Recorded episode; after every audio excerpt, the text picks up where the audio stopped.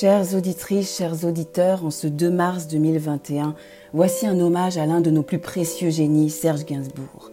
Dans ce contexte de repli identitaire où toute forme d'humour est mise à mal, où la création est abandonnée, où l'intelligence est rejetée, où la langue n'est plus là pour dialoguer mais pour nous séparer, où l'écriture inclusive est exclusive, où le désir est indésirable, où toute folie est interdite, Gainsbourg manque éperdument. Dans cette période où la haine est un fonds de commerce puissant qui ne rencontre que peu de résistance, l'ensemble de l'œuvre de Gainsbourg et sa vie reste un chemin important pour ne pas se perdre face à cette pénurie de la pensée. Il est pourtant devenu le bouc émissaire parfait des nouveaux dogmes intersectionnels et autres woke frustrés qui s'agitent aujourd'hui. Homme blanc à tête de chou, juif irréférencieux envers les femmes, qu'il a su pourtant sublimer comme rarement un artiste a pu le faire au vingtième siècle.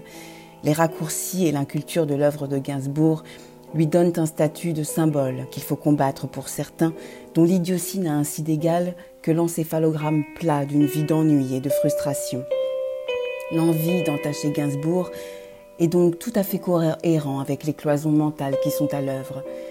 L'ennemi, c'est la liberté d'expression et de penser. L'ennemi, c'est le rire. L'ennemi, c'est l'absence de débat, autant que débat amoureux. La crainte, c'est la complexité. L'horreur, c'est la nuance qui l'offrait à la décadence. Ce qu'il faut tuer, c'est la vibration et l'essence. Et l'essence de nos âmes mélangées. Ce qu'il faut taire, c'est la beauté et tout désir pour transformer le monde en noir et blanc. Le génie, c'est que bien avant l'existence de ces idiots utiles, il leur avait composé le requiem pour un con. Mais nos couleurs vives n'ont pas pâli.